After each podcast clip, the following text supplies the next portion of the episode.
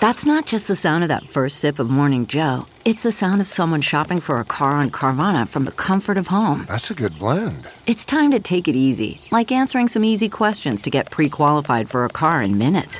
Talk about starting the morning right. Just like customizing your terms so your car fits your budget.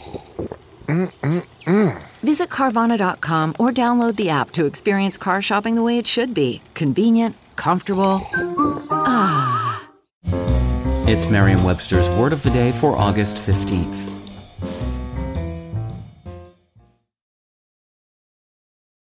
Today's word is lamster, spelled L A M S T E R. Lamster is a noun that means a fugitive, especially from the law. Here's the word used in a sentence from A House is Not a Home by Polly Adler. After the Vivian Gordon furor died down, I began to think of going home. I needed money, I was bored with Miami, and tired of living the life of a lamster.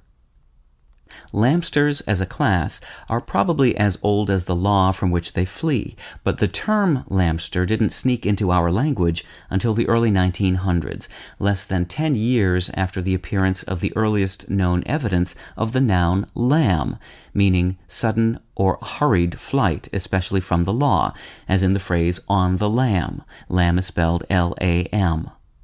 Both words have an old verb relation, though. Lam has meant to beat soundly or to strike or thrash since the late 16th century, and consequently gave us our verb lambaste.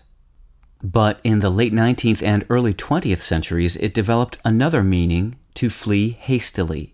The origins of the verb are obscure, but etymologists suggest that it is Scandinavian in origin and akin to the Old Norse word lemja, meaning to thrash. With your word of the day, I'm Peter Sokolowski. Visit Merriam-Webster.com today for definitions, wordplay, and trending word lookups.